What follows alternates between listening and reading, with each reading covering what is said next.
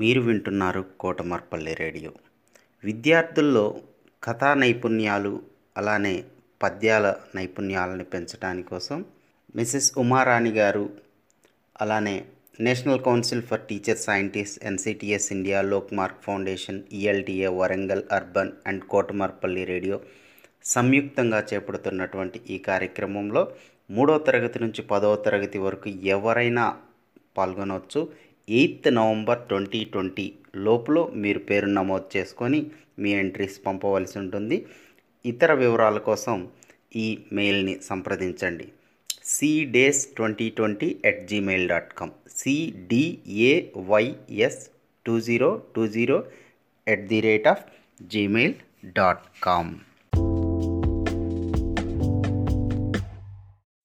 అందులో భాగంగా K Akshaya ninth class student ZPSS Itikalapalli Warangal నుంచి ఒక కథ చెప్తున్నారు.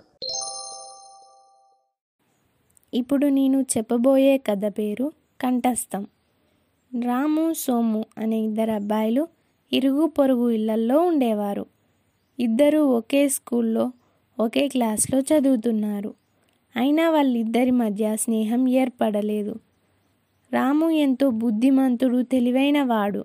చక్కగా బడికి వెళ్ళి బాగా చదువుకునేవాడు. మంచి మార్కులు తెచ్చుకునేవాడు. సోము ఇందుకు పూర్తి వ్యతిరేకం. బడికి సరిగ్గా వెళ్ళేవాడు కాదు. పాఠాలు చదివేవాడు కాదు. ఎప్పుడూ అక్కడిక్కడ గోళీలు బొంగరాళ్ళు ఆడుకుంటూ కాలం వృధా చేసేవాడు. ఇంట్లో తల్లిదండ్రులు బడిలో ఉపాధ్యాయులు సోమును కోప్పడేవారు. రాముని చూసి బుద్ధి తెచ్చుకో. వాడు ఎంత బాగా చదువుకొని మంచి మార్కులు తెచ్చుకుంటున్నాడో చూడు. అంటూ రామును మెచ్చుకొని సోముని కోపగించుకునేవారు. దాంతో సోముకి రాము మీద ఆగ్రహం ఏర్పడింది.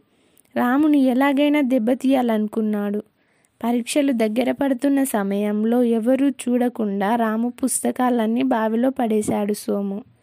పుస్తకాలు పోయినందుకు రాము బాధపడ్డాడు. వాడి తిక్క కుదిరిందనుకున్నాడు సోము. పరీక్షలు వచ్చాయి. రాము చక్కగా పరీక్షలు రాశాడు. సోము సరిగ్గా రాయలేకపోయాడు. పరీక్ష ఫలితాలు వచ్చాయి. రాము ఫస్ట్ క్లాస్లో పాస్ అయ్యాడు. సోము ఫెయిల్ అయ్యాడు. సోము రాము దగ్గరికి వెళ్ళి నీ పుస్తకాలు పోయాయన్నావు కదా పరీక్షలు ఎలా పాస్ అయ్యావు? అని అడిగాడు. అందుకు రాము నేను ఏ రోజు పాఠాలు ఆ రోజే చదువుకునేవాడిని నోట్సులు రాసుకునేవాడిని అవసరమైన పద్యాలు సమాధానాలు అన్నీ కంఠస్థం చేసుకున్నాను. అందుకే బుక్స్ పోయినా రాయగలిగాను అని చెప్పాడు. తను చేసిన తప్పు తెలుసుకొని పశ్చాత్తాపడ్డాడు సోము.